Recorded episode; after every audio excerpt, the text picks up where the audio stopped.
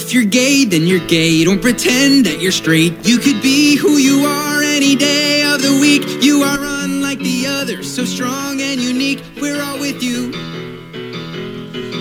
If you're straight, well, that's great. You can help procreate and make gay little babies for the whole human race. Make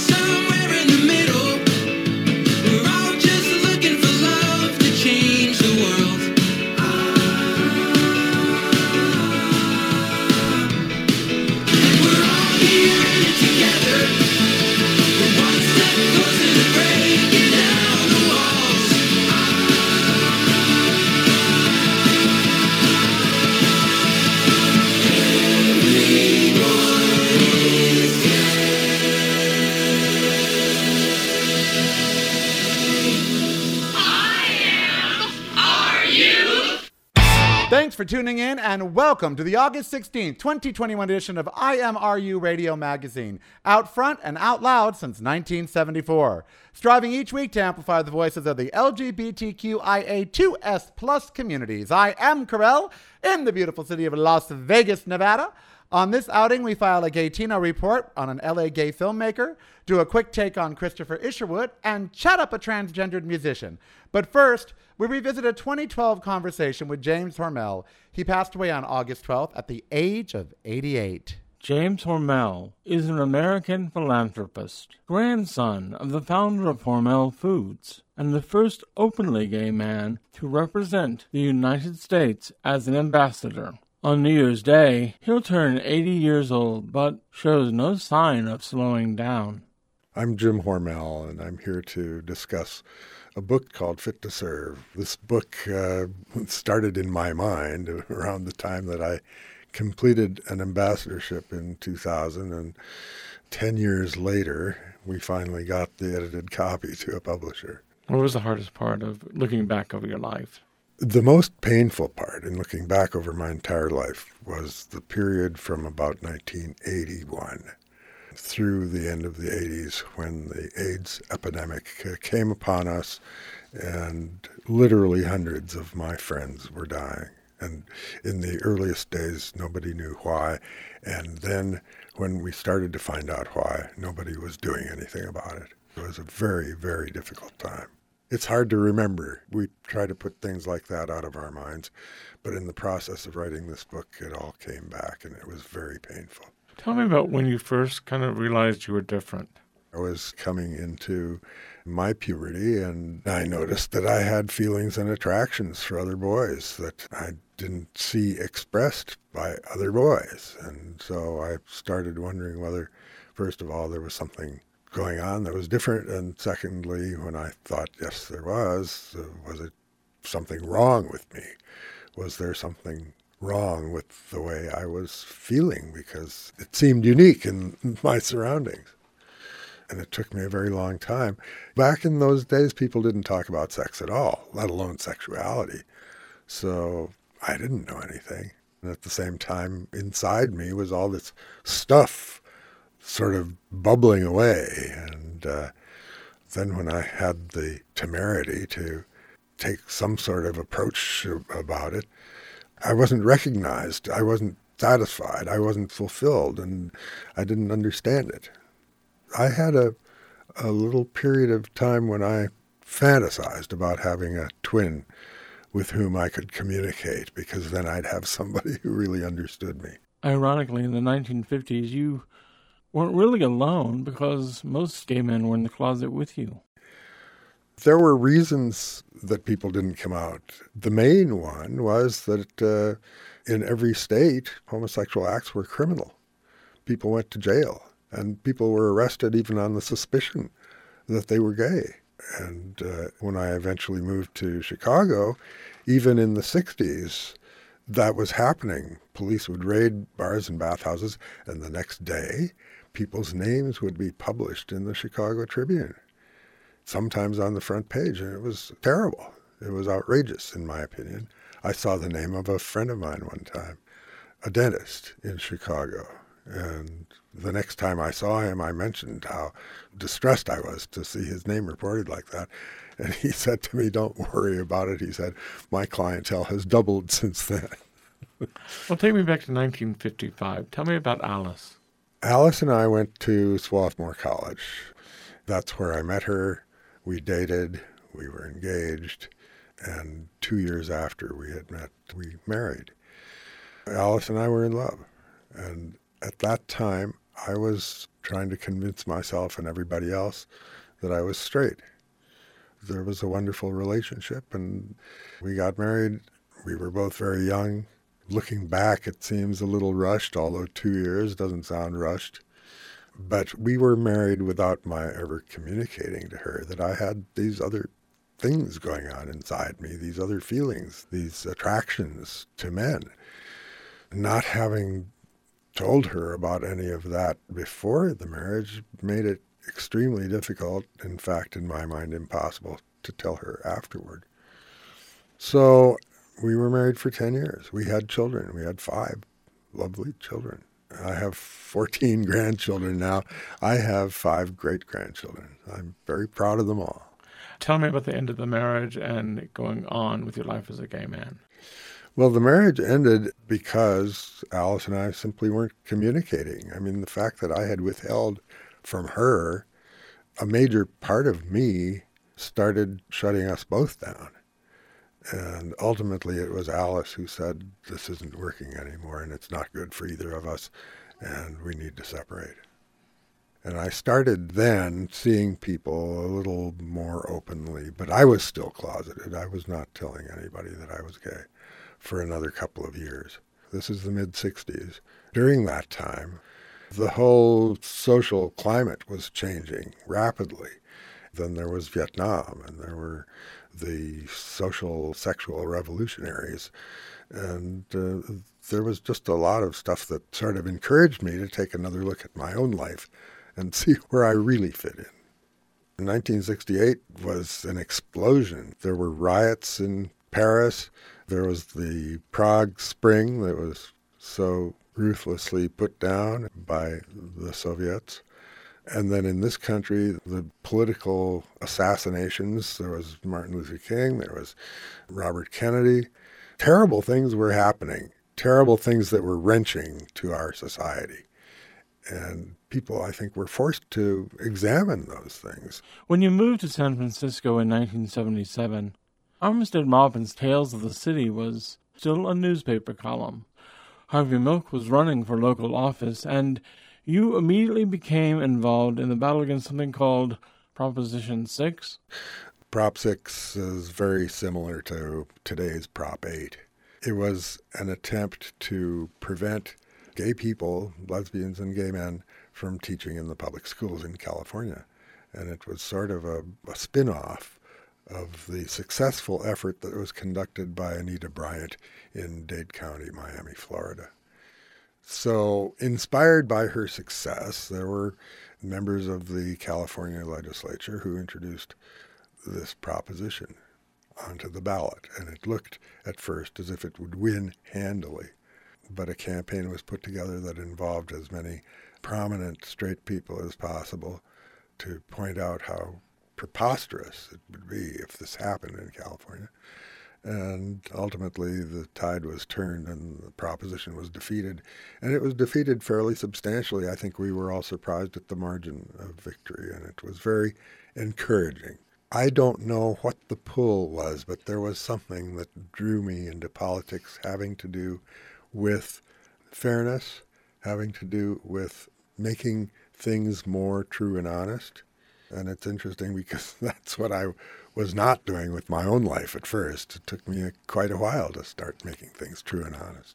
But that didn't dissuade you from getting involved in politics on the national level. What happened was in 1978 or 79, I had conversations with um, a couple of Minnesota friends, Steve Endean and Larry Bye, who were in San Francisco or in and out and with Jim Foster, who had started the Society for Individual Rights before the 70s, I believe, they had an idea for a national political action committee. The reasoning behind it was uh, that people in Washington were paying no attention to gay related issues. There were members of Congress who honestly said that they didn't have any gay people in their constituency. So I think Steve in particular wanted to show that this was not so. But uh, Steve was also trying to run an organization called the Gay Rights National Lobby, and nobody would pay any attention to him. David Goodstein said, Well, they're not going to pay attention to you until you start raising money because that's what speaks in Washington. And David actually went on a tour to raise money for an organization that was called the Human Rights Campaign Fund. The fund uh, started in 1980, and I was a part of its original board. And that sort of drew me into the national political scene. Not that I didn't care before then, because I certainly did, but that was probably the time when I started becoming very active on the national scene. Tell me about President Clinton meeting him and what followed from that. I met him at an event where he spoke in San Francisco, and it was an event on behalf of his candidacy. This was early in 92, and he was probably in third place at the time in a rather large field of candidates. And he was being besieged at that time by stories about a relationship with Gennifer Flowers and some other things that were in his background. And when I heard him speak, it was to an audience of San Francisco business types. And he said quite gratuitously, among other things, that he wanted to see the LGBT constituency properly represented. And when he talked about ending discrimination based on sexual orientation, it was the first time that I had heard it out of the mouth of a national candidate for anything. And it came, as I said, in a speech directed not at uh, gay constituents, but at the business community in San Francisco. So I made a point of introducing myself and uh, got the impression that he was a person who really did care and who really intended to make change. I had a friend, David Mixner, who had known him from Arkansas, and uh, David seemed to think very highly of him and said that he didn't believe that there were any other personal issues that would raise themselves during the campaign. So I became a supporter. Such a big supporter, in fact, that in return Clinton nominated you as ambassador to Luxembourg. But your confirmation was really, really brutal. As a philanthropist, you'd given money to the San Francisco Library, and somewhere in their stacks were art books. And in a few of those art books were nude pictures so you were called a pornographer, even a pedophile. The pedophilia piece came from Pat Robertson, and it was typical Pat Robertson. And he made a big deal out of absolutely nothing. I was furious and I was hurt actually by it because I thought it was in, in terrible taste and extremely insulting and and very offensive. Well, tell me about Luxembourg. You finally get approved. You go there. How was it? You had a partner at the time. How did that work out? Well, Luxembourg was very receptive, as it turned out. During the time of my nomination, I had to sort of sit by silently because I couldn't speak out in challenge of these accusations. And it was sort of the same for Luxembourg. People went to the ambassador, the Luxembourg ambassador in Washington, and said, you know, what about this guy? And, and all he could say was, our government has approved his nomination, which was true. And in fact, the nomination wouldn't have been made without former approval from the country. I mean, that's just routine. So when the appointment finally occurred and I got there, I found a government that was going out of its way to welcome me. They were extremely receptive. They wanted me to feel that this was not their doing. And in fact, they were agitated, I think, because the American Senate had prevented them for two years from having the appropriate kind of representation. What do you want people to take away from your book?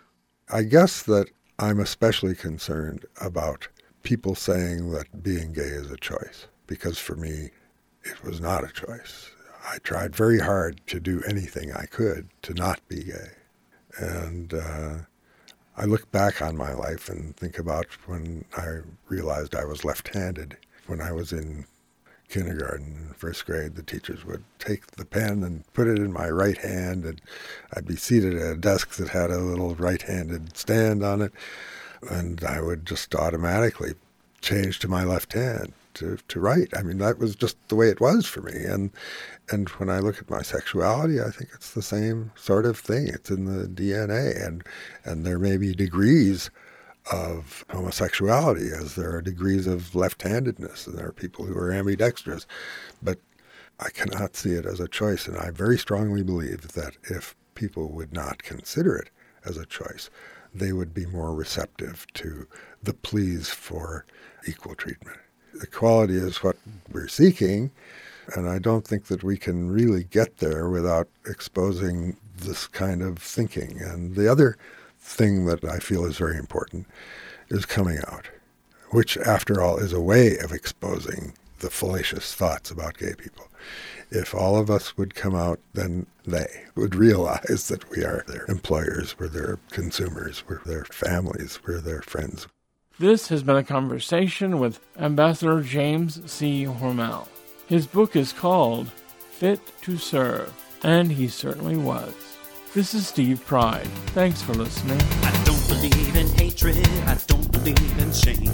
But most of all, I don't believe that things will never change. You see, some of us look different, and some of us don't care. Some of us are standing out so that people stop and stare. Cause out in this world, there are people who are scared. But you know they'd be alright if they knew somebody cared.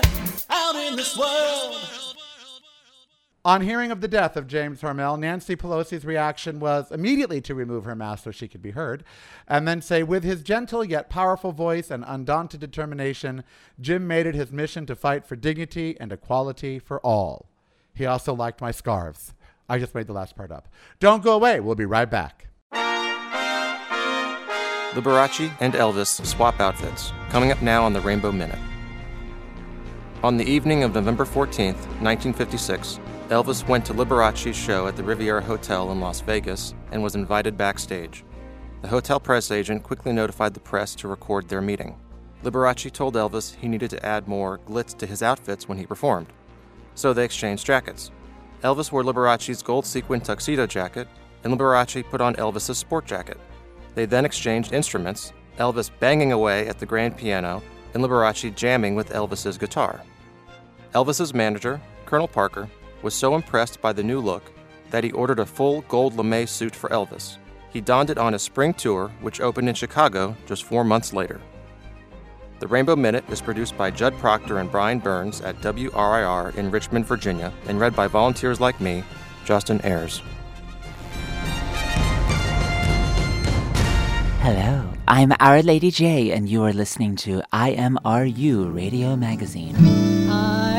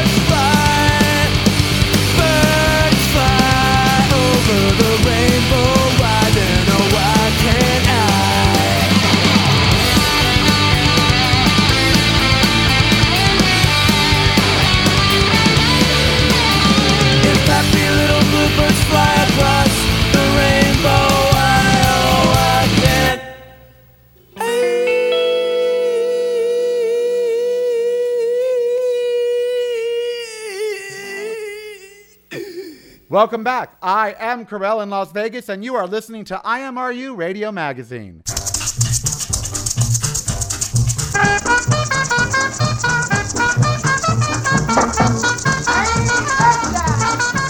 Bienvenidos. Welcome to the Gaytino Report. Voices from the Latino LGBTQ community. I'm Dan Guerrero, or if you can roll your R's, Guerrero. And welcome to my guest, Dante Alencastre. Dante is an executive director of the California LGBT Arts Alliance and an award winning documentary filmmaker, focusing on the Latino, Latina, transgender, and gender nonconforming subtribes within the community. Bienvenido, Dante. Oh, you look so serious, mijo. My goodness. Good morning, Dan. So I've been looking forward to this invitation for a long time. I had to beg to get here, actually. Well, you know, I can be had for the price of a dry martini. That's what you should have done. You know, I took that last sentence, nonconforming subtribes within the community, right from your bio because I was intrigued by the term subtribe. Well, that bio was actually put together maybe eight years ago. I was just learning about the spectrum of genders that are part of our community. And also because I have been working with uh, trans women and trans men from the very beginning of my documentary career, so since 12 years ago. And I had seen the evolution of the language of gender.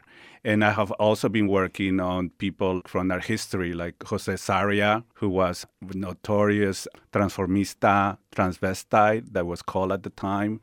And he was gender nonconforming before even the word had been coined. And what year are we talking? Um, we're talking about 1961 when he ran for office in uh, San Francisco to be a city supervisor. And I was in the middle of doing the, the whole research when uh, my producer, John Johnston, made the bio. He said, You are really mining the subtribes because it's not the gay and the lesbian community that you're discovering and documenting. You're really talking about the more hidden, the more invisible. And uh, it's funny that you say that because Bambi in her film, Transvisible, she talks about talking for the people that can't speak for themselves. So that's what I was trying to do. It piqued my interest because their stories were as vital and relevant and important to me. And this is what I've done. I will keep doing it until I can. And that's what you do. Do you've been giving a voice to the voiceless, a kind of cliche term, but it's really true. But that voice is getting louder. I mean, the trans community just in the last what few years, they're very vocal and strong with leaders like Bambi and quite a few. So they are developing their own voice for sure. But since we're talking about the filmmaking, which is fascinating, it, the concept for that whole idea kind of started in your native Peru. Yes, my first film, which I shot, it's almost 12, 13 years ago, was uh, had just uh, come back from living in Europe for 10 years. I had a relationship. We were married. We got divorced. And I came back and I just wanted to take a break from everything. Instead of going back to New York where my mom lived, I went to Peru. So I have to contextualize the story a little bit. I always had a camera. My mom gave me my first handy cam when I was like 18 years old. So I've always been documenting our family birthday receptions and all of that. As I got older, I, I wanted to document real people.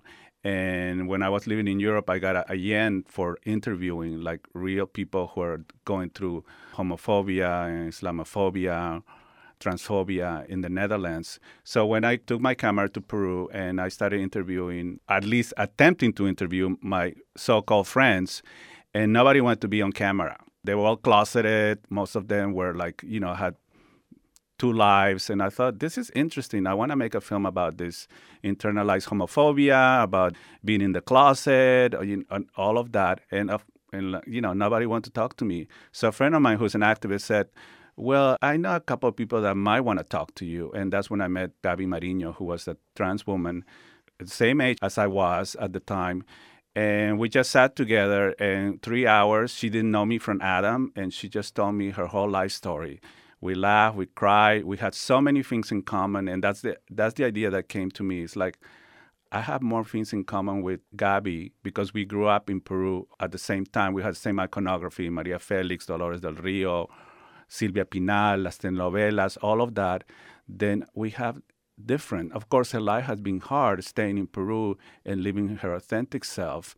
But that could have been my life if I would have stayed in Peru, being an openly gay man back in the 70s and 80s. So yeah, I got a lot of empathy for her. She introduced me to some of her friends who are activists, and that became my first film, En El Fuego, which premiered at Outfest in 2007 and shown all over the world. It won the Audience Award for Best Short Doc, and that introduced me to the community here in LA. I mean, people were curious to see a film that had nothing to do with surgeries or hormones. There were these women who were putting their lives on the line by just coming out out of their homes, out of their doors, and living their authentic lives. And that's how I met most of the community. Queen Victoria, Bambi Salcedo, Valerie Spencer, Maria Roman, they all came to see the film and, and we became respectful of each other's work from doing this. Yeah. And El Fuego in the Fire. And El Fuego, yeah. And then that led to your doing Raising Zoe, about a trans Latina teen that transitioned as a child almost. Then Bambi's story. And um, Well, Bambi's came first. before Zoe? Oh yeah, oh yeah, yeah. Bambi, like I said, she came to one of my screenings at USC. I remember I was having a talk with Queen Victoria, and Bambi came, and I didn't know who she was. I had seen her um, in the back of a truck talking about supporting um, No on Eight, and I was really impressed. I've never seen a trans woman as a political leader, activist, and I was honored that she was there. And she told me, you know, I'm glad that you're doing this work because here we live on, on the daily struggle, and we we know that our sisters in Latin America, Mexico, where she's from, are having a harder time. You know, because they don't even have a, a way to express their oppression, uh, the discrimination, and everything that they live day to day. So from then, I had met through friends of mine, Roland Palencia, who is a long-term uh, Latino activist, HIV Long-term. activist here in in LA. So I really lucked out then. I mean, I I met the actually the key people, and when I Roland asked me at one point, like, "What are you gonna do next?" And I said, "I want to make a film about Bambi." So we had to convince Bambi because at the time Bambi it was all about her work, her work at the Children's Hospital. She was doing the calendar to raise funds for the kids, and I volunteered for her for many years. And somehow Roland and I we convinced her that th- do- doing a film about her life will enhance her activism. And that's how that film Transvisible that came out in 2013 was all about. This is Dan Guerrero with the Gaytino Report, and I'm talking to Dante Alencastre. I went to one of the first meetings of the Trans Latino Coalition when she, it was only a dream, a vision that she had of having this uh, trans led and employing trans women, trans Latina women for her non a nonprofit that she was thinking about putting up. And now it's a reality. It's been a mm-hmm. reality for more than two years, and she's thriving, and she's able to do everything that she had envisioned because she she had, like I always say, she had the goods. It wasn't my film. It wasn't the story. She had gone through hell and back and learned from her challenges to become the powerhouse activist that she is right now. And I'm, I'm so proud to have been attached to her in that way and learning from her still up to this day. Yeah. She's really an inspiration. I mean, uh, one feels dwarfed by, you know, uh, her life story that she lived to tell the tale. You know, well, we could do a whole show on Bambi. In fact, we should get Bambi on tell her own story here. Uh, but the film was fantastic. I, I, I've seen it. I want to back up a little bit to uh, growing up in Peru because you were born there. You grew up there with a single mom, a nurse, and a house full of women where you say you grew up to be a loca. right? Well, that's what the kids in the neighborhood used to call me. La loca? yeah. I don't want to tell you, mijo, but they still do. well, tell with a little more respect, I think. absolutely, absolutely. But your mom knew very early who you were and what you needed, which really eventually prompted the move to New York. It's like she knew what was going to happen if you stayed in Peru. Tell us. Mom knows first. And even before I knew, she knew my inclinations. I used to play with paper dolls.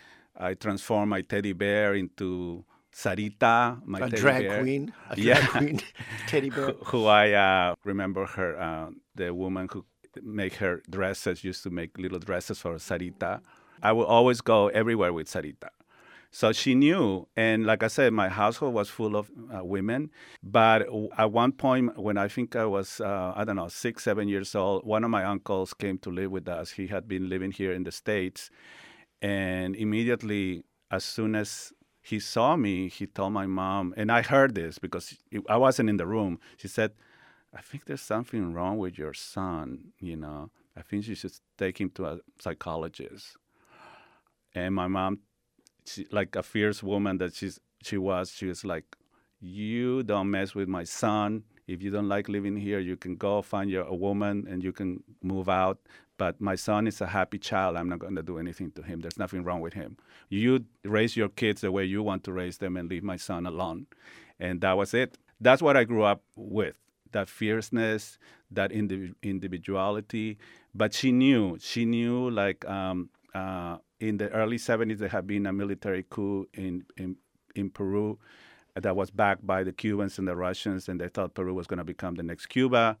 And you know what that meant? There was going to be Marxism and communism.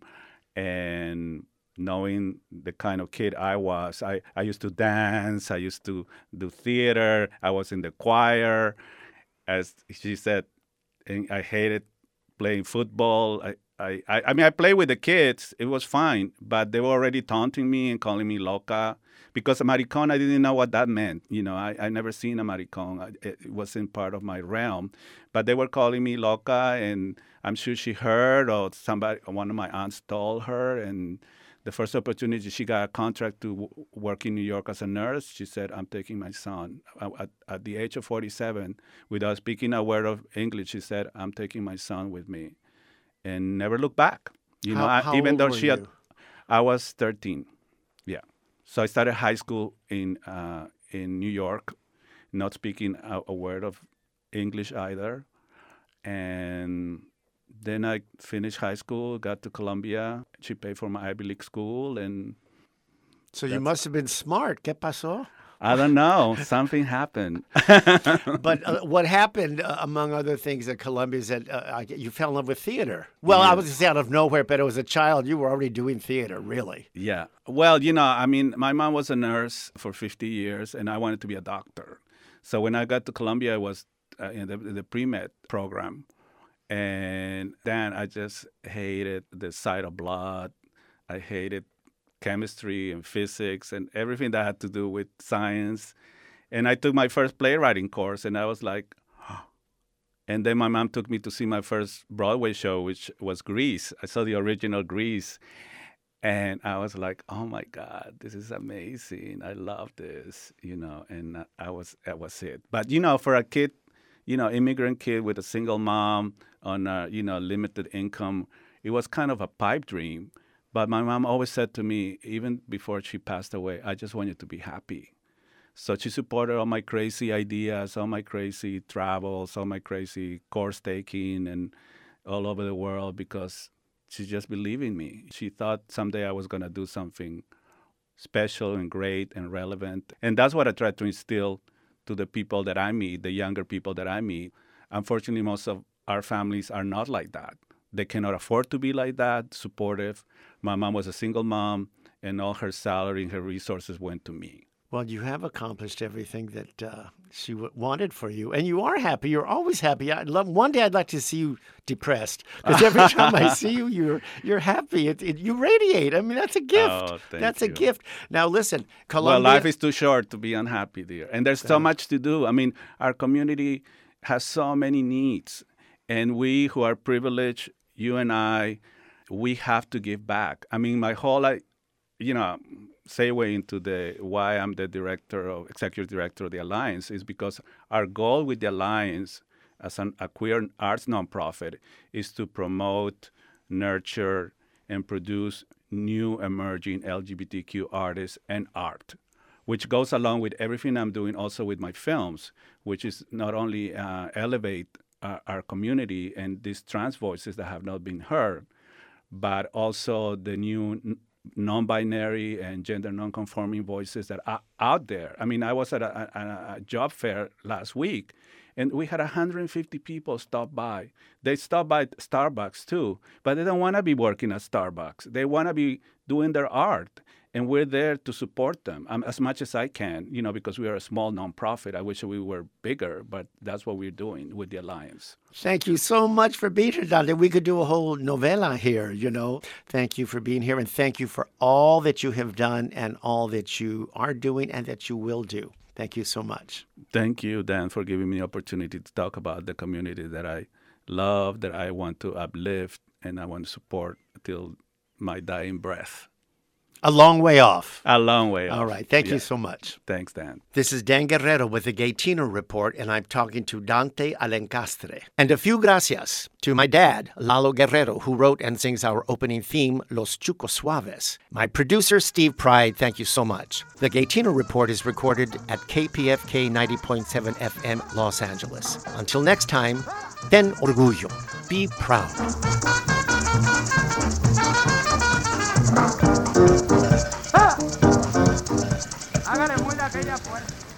AIDS Diva, The Legend of Connie Norman. It's screening at Outfest 2021. Tickets to a digital platform of films are available at outfest.org. You don't have to leave. You can stay home. No mask required. Well, I don't know. I don't know your house. I don't know who's there. Don't go away. We'll be right back. Of Finland, the adult doll, coming up now on the Rainbow Minute. Recommended for adults 21 and older and anatomically correct, the of Finland 001 Rebel action figure became available in 2003. He's patterned after the artwork of Touko Laaksonen, better known as Tom of Finland, creator of some of the most erotic images of 20th century gay male life. His erotic artwork is exhibited on permanent museum collections worldwide. Standing 13 inches tall, this action figure was created by renowned toy sculptor Norman Franklin Lloyd. Its vinyl body is fully posable with 19 points of articulation, and true to the Tom of Finland look, he is very muscular, sensual, and exaggerated. The look is based on James Dean, the Rebel. Included are a number of interchangeable parts and certificate of authentication with the seal Tom. Play hard, play safe. This Rainbow Minute is produced by Judd Proctor and Brian Burns at WRIR in Richmond, Virginia, and read by volunteers like me, Glenn Lash, in Philadelphia. Hi, I'm David Sedaris, advising you to listen to the longest running homosexual radio program in Southern California. I am, are you?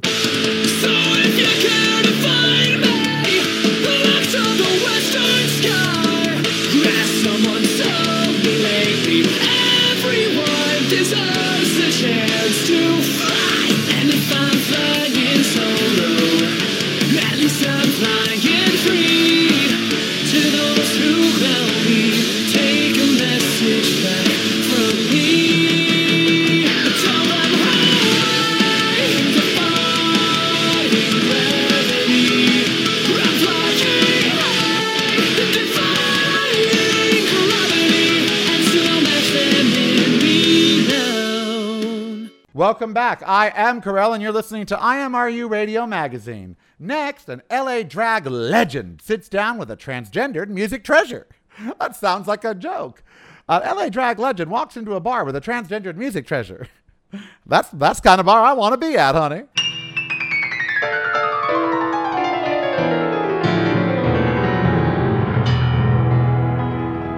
I'm Miss Barbie-Q with the incomparable pianist, recording artist, writer, and producer on Transparent, Our Lady J. I've always liked to start with the basics. Where were you born, family wise, and stuff? I come from Pennsylvania. I am a hillbilly. I was raised in an Amish village of 200 people.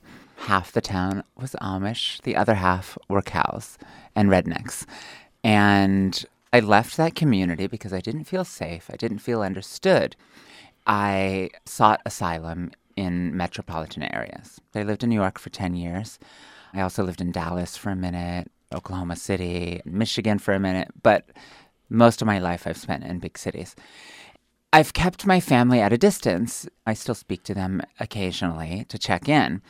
But I came out when I was 17 as queer, mm-hmm. and then at 26 as trans, uh, 27 rather, and I'm 38 now. Honey, no lines. so I've been out longer than I was in the closet. You're a trained pianist. Uh, yeah, I'm a classical pianist. Classical pianist. girl. Whoa. She classical. Um, how did you train as a pianist? We got everything at auction. People would die and they would auction it off for really cheap. That's how we got everything. We were really poor. And so my parents, when I was four, got a piano at an auction for $100, right? So they found a piano teacher that would teach me piano lessons for $4 a lesson. So, first of all, they're very economic. but they wanted for you. Well, I wouldn't stop banging on it, was the thing. That's the way the story goes. I wouldn't stop banging on it, and they're like, we better get this child some lessons so that at least it'll sound good, you know? music was a big part of our lives, though. We were very religious, and music was a part of the church. My great grandparents' generation, my great grandfather was Mennonite. And then I had great great grandparents and great great great Can, grandparents. can, can you explain what a Mennonite is? Mennonite is okay. So you know Amish, right? Everybody Mhm. knows Amish. It's very similar. Old Order Mennonites, they were. Old Order Mennonites came first, and then the Amish broke off of the Old Order Mennonites Mm. because the Amish wanted to be more conservative.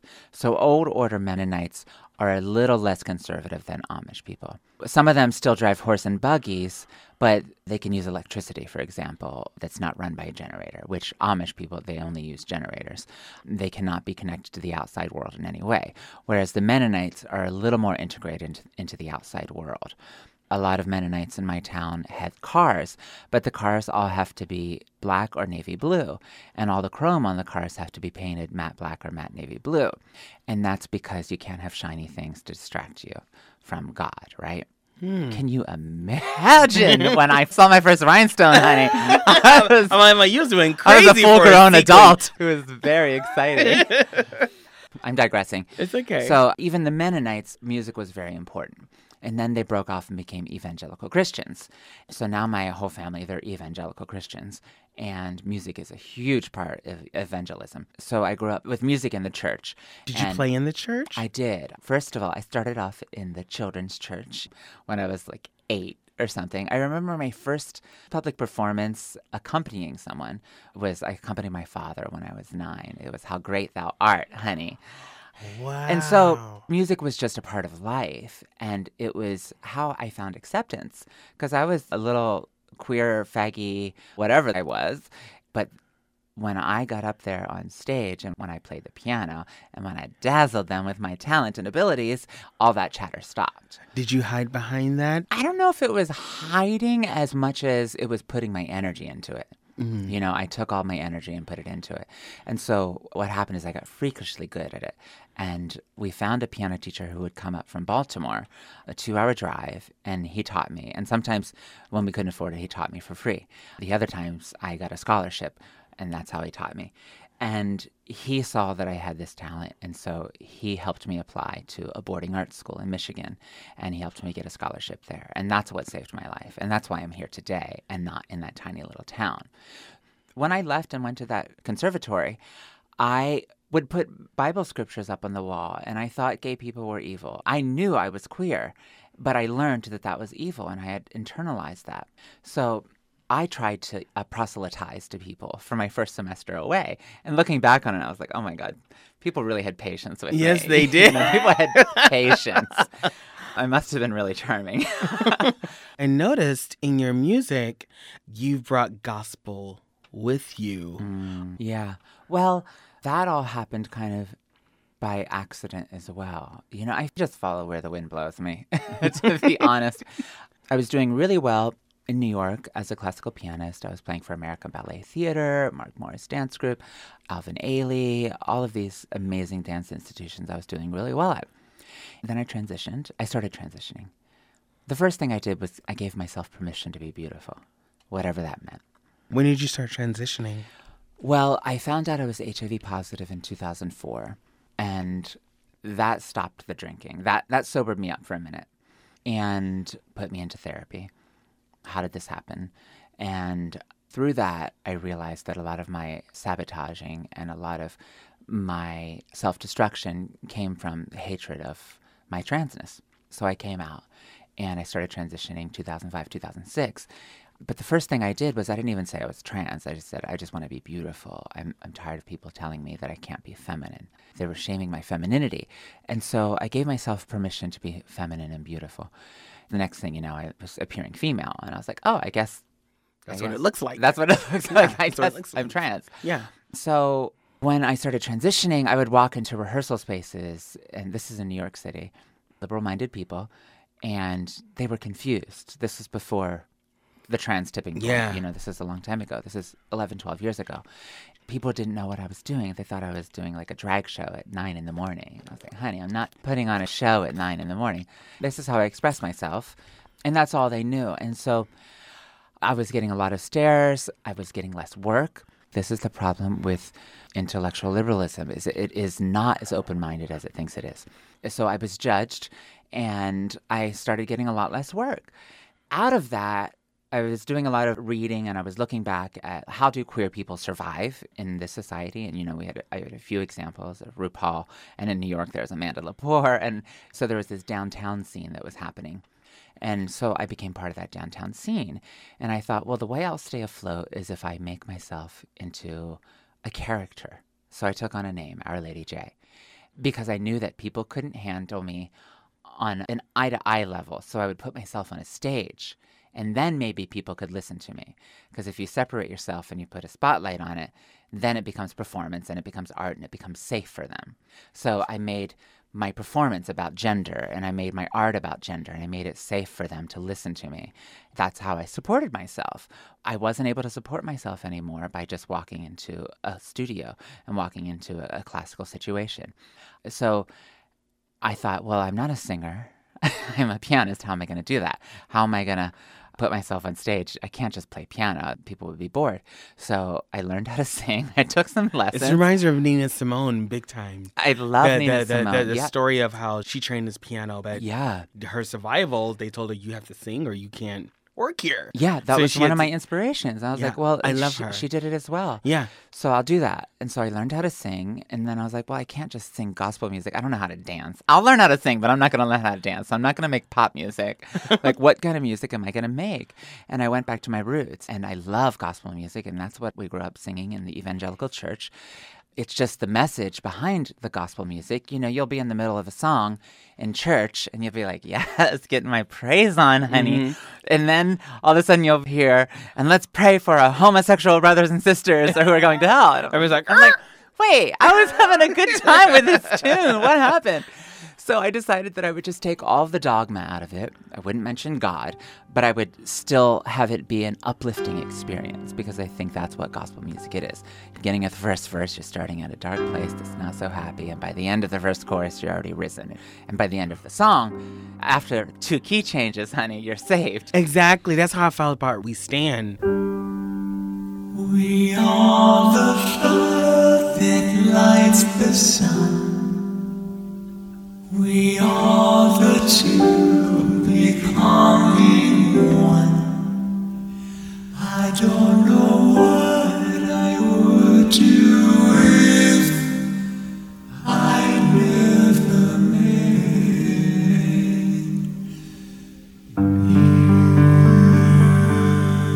This is Miss Barbie-Q with Our Lady J. Hi. We Stand is one of my favorites. thank you. I listen to that over and over. Do you know who Imogen Heap is? Mm. Yeah, she was a big inspiration for that. Yes, you can hear it. I was listening to it going, this is Imogen Heap, Nina Simone, a little bit of Kate Bush. I'm already getting chills thinking about it. But all those, Tori. Tori, all those stirred in there. Some PJ Harvey in there, a little bit Thanks. of, a little bit of You're Fiona, just like going through my Fiona my Apple. Right yeah, Fiona Apple in there. But it's smart. It's very smart. And it's you. funny, people don't expect LGBT people to be smart. I've gotten that. You're Yeah, well spoken for a drag queen. You're well spoken for Oh a black God. person. You're well spoken. Right. Is that how you've always been? Or have you set a bar for yourself and always try to strive for that? Well, oh God.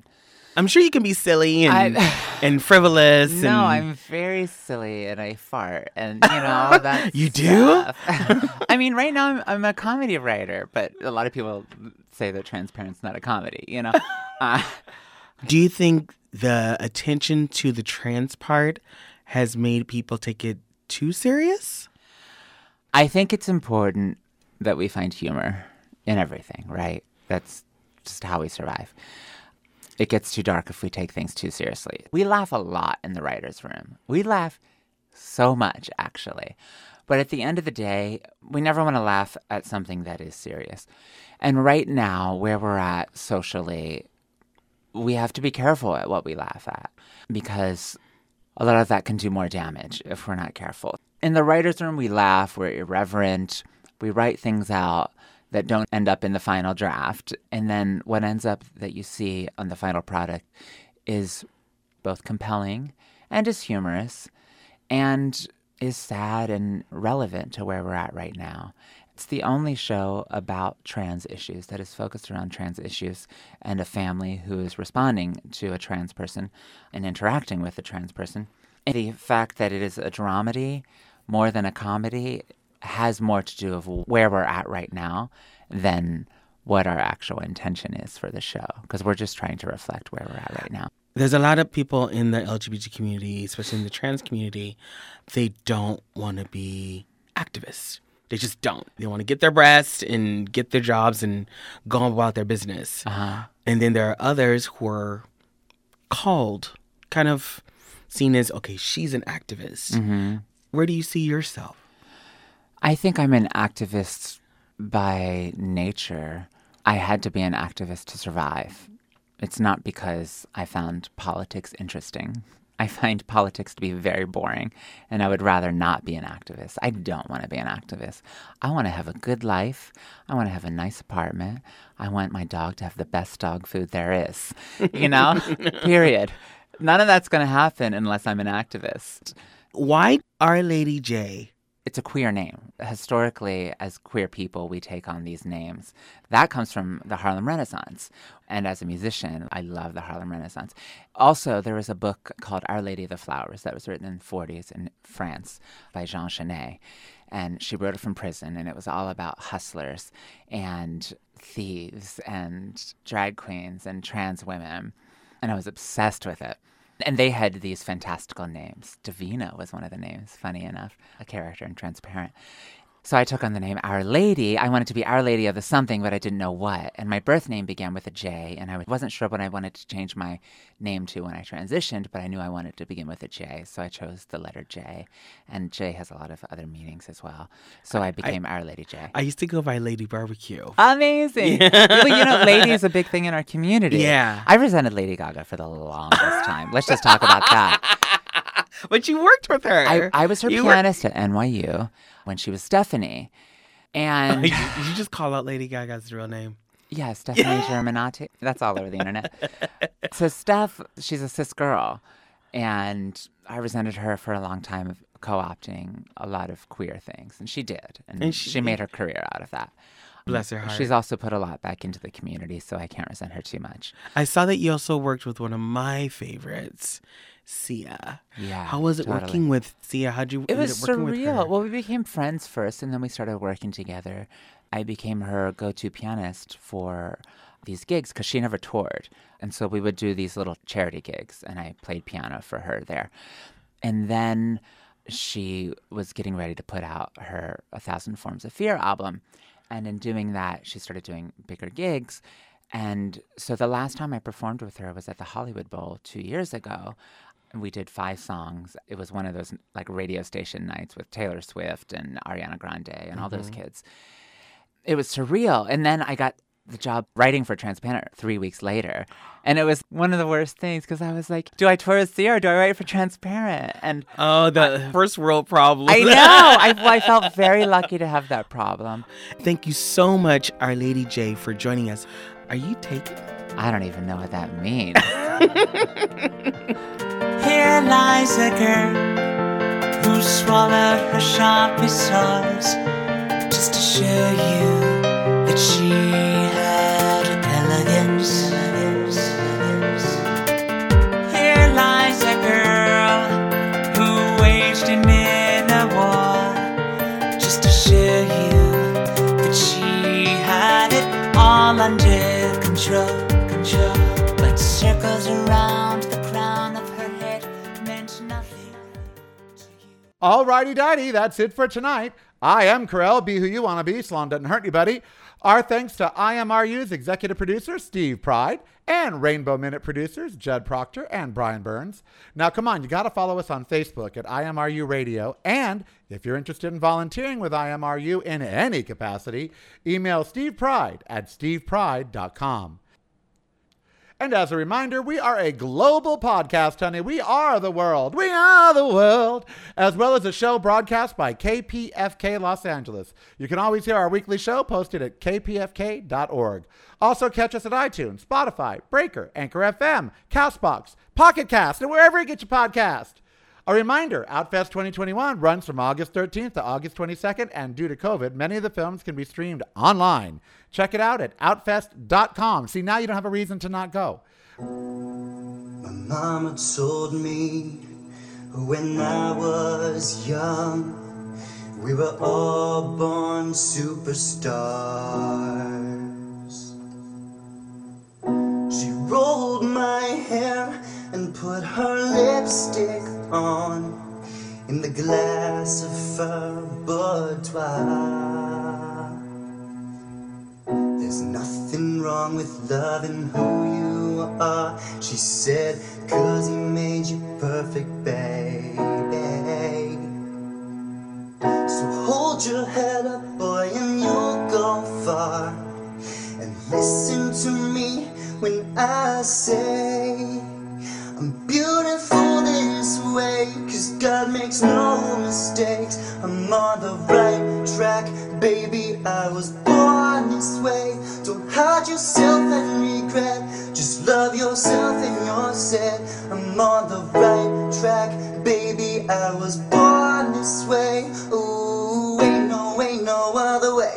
Baby, I was born this way. Baby, I was born this way. Oh, ain't I was born, I'm on the right track.